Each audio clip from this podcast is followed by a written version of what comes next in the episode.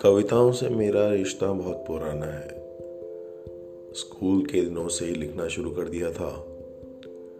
पहली कविता शायद नौवीं क्लास में था, तब छपी थी।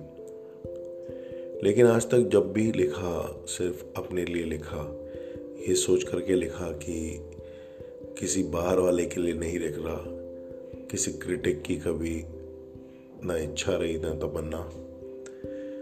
मगर अब 25-30 साल के बाद लगता है कि ज़रूरी है आप लोगों से साझा करना भी।